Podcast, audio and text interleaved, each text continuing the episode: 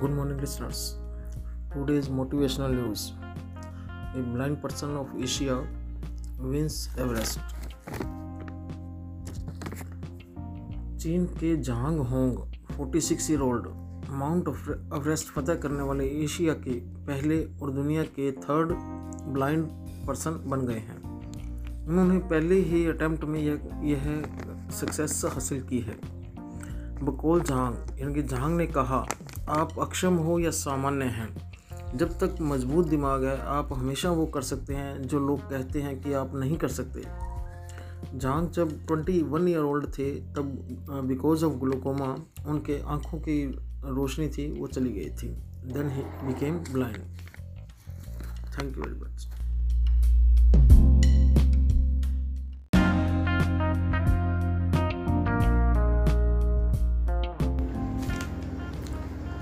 good morning good morning listeners आज की motivational news Chennai में 35 ईयर्स के ऑटो चालक अन्ना दुराई बमुश्किल 11 तक की पढ़े हैं, लेकिन मैनेजमेंट मार्केटिंग स्टार्टअप और इनोवेशन पर किसी एक्सपर्ट की तरह बात करते हैं।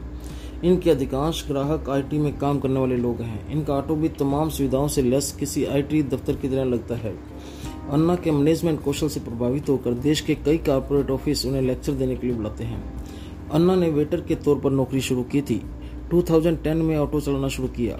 धीरे धीरे ऑटो में मैगजीन अखबार रखना शुरू किया। शुरुआत में घर वाले इस खर्च पर सहमत नहीं थे, लेकिन अन्ना इसे ग्राहकों की सुविधा और मार्केटिंग का तरीका मानते थे। 2013 में उन्हें एक स्थानीय कार्यक्रम में मैनेजमेंट पर लेक्चर देने के लिए बुलाया गया और वह रातों रात प्रसिद्ध हो गए। अब उनके ऑटो में laptop, iPad, Google home, Alexa 11 inch smart TV, swipe machine, और फ्री वाईफाई, वाटर और रेफ्रिजरेटर है। यह कहते हैं कि जब तक वह ऑटो वालों की छवि नहीं बदलेगी, बदलाव नहीं आ सकता। सकारात्मक बदलाव के लिए उन्होंने ऑटो वालों को काउंसलिंग करना शुरू किया है। कोरोना से पहले अन्ना दुराई ऑटो के ज़रिए महीने में औसतन एक से डेढ़ लाख रुपए कमाते थे। रोज लगभग 150 ग्राहकों को गंतव्य तक पहुंचाते। ऑटो में सुविधाओं पर महीने में 18,500 रुपीस खर्च करते। हालाँकि वर्क फ्रॉम होम में उनकी कमाई पर असर पड़ा है। उनके इसी प्रबंधन और उद्यमी कौशल का राज जानने के लिए देश के नामचीन संस्थान इनमें आईआईटी और बिट्स प्लानिंग उन्हें लेक्चर देने बुला चुकी है। वह अब तक 320 बड़ी कंपनी और 205 कॉलेज में लेक्चर दे चुके हैं। सेवन टाइम टेड टॉक में शामिल हो चुके हैं। अन्ना कहते हैं कि ग्राहकों की सुविधाएँ दो, उनसे ईमानदार, वफादार बने रहो तो वे आपसे हमेशा जुड़े रहते हैं। यही कमाई का फंडा भी है। अन्ना महीने में एक बार कस्टमर रिलेशनशिप डेवलपमेंट प्रतियोगिता आयोजित करते हैं। इसमें ग्राहकों को पाँच सवालों के जवाब देने होते हैं। एक लक्की विनर को एक हज़ार रुपये का कूपन मिलता है। ऑटो में बैठने वाले हर ग्राहक को टोकन देते हैं। ट्वेंटी टोकन कलेक्ट करने पर टू हंड्रेड फिफ्टी रुपीज़ की छूट मिलती है।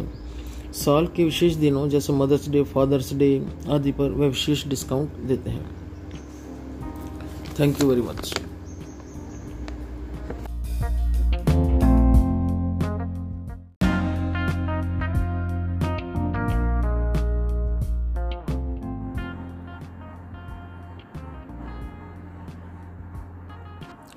good morning listeners today's motivational news from Olympics Olympic medalist at 58, age drives Al Rashidi to do rare things.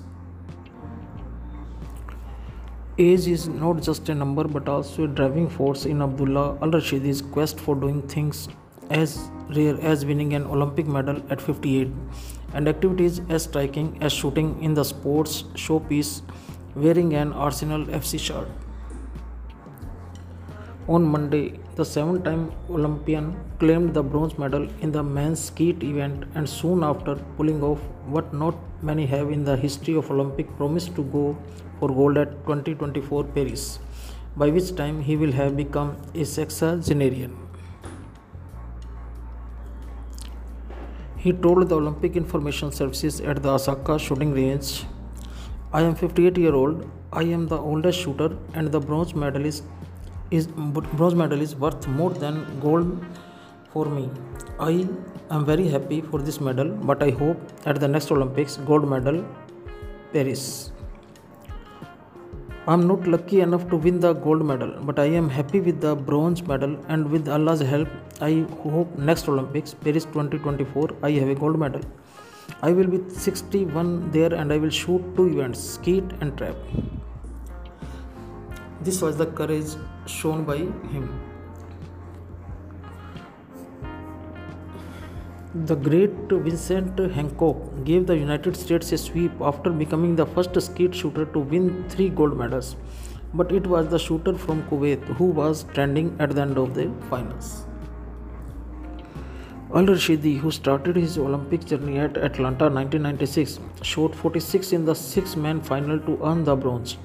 Denmark's Jasper Hansen settled for silver with 55 points. This is his second medal in the Olympics, having won a bronze at the 2016 Rio Games five years ago as an independent athlete.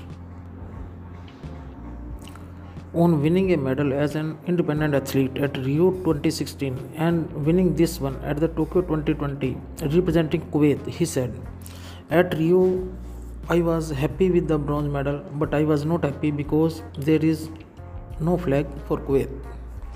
If you see the ceremony, my head is lowered. I don't like to see the Olympic flag. I need my flag, the Kuwaiti flag, and today you see me. I am happy when I see my flag, and it is the second medal at the Olympic Games, and I hope next Olympic gold medal. On the secret to his longevity, he said, Because everybody loves me, I am easy with everybody, I like everybody. If he is good with me or not good with me, I like him. I don't need anybody not to like me. I need everybody to like me. I need everybody to love me. This is my life. And everybody loves me because I am old and a three time world champion. Thank you very much.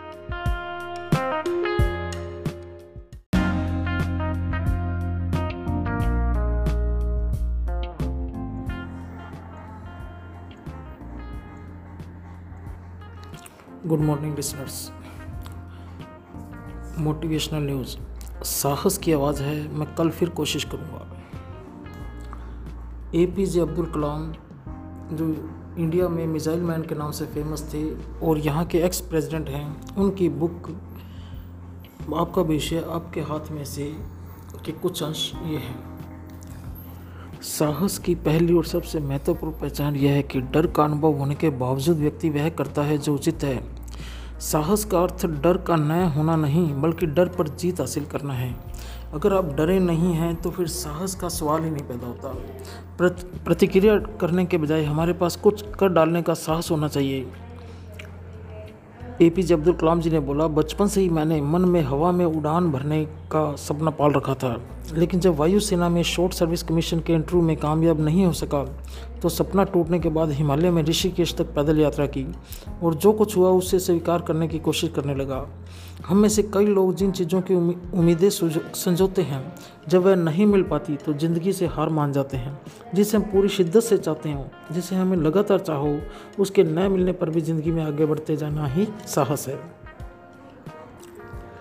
साहस की दूसरी पहचान है अपने दिल की सुनना। 2006 में राष्ट्रपति पद पर रहते हुए ए पी जे अब्दुल कलाम, यानी मैंने लाभ के पद से संबंधित बिल पर हस्ताक्षर करने से पूर्व 18 डेज़ तक अपने पास रोके रखा। काफ़ी आत्मचिंतन के बाद बिल लौटा दिया। साहस की तीसरी पहचान है मुश्किलों का सामना होने पर भी डटे रहना, जुटे रहना। मैंने, यानी कि अब ए पी जे अब्दुल कलाम ने अपने पिता से सीखा कि साहस जीत का सिंहनाद नहीं है, बल्कि वह धीमी सी आवाज़ है, जो कहती है कि कल मैं फिर कोशिश करूँगा। जो सही है उसका साथ देना साहस की चौथी पहचान है। साहस की पांचवी पहचान है, दुनिया को युवाओं वाले गुण चाहिए। उम्र विशेष के नहीं, बल्कि वैसी मनस्थिति इच्छा शक्ति कल्पनाशीलता, डर के मुकाबले साहस की प्रधानता, जोखिम उठाने की भूख, जितना साहस साहस होता है उसी के अनुपात में ज़िंदगी सिकुड़ती या फैलती है। A P J Abdul Kalam. Thank you very much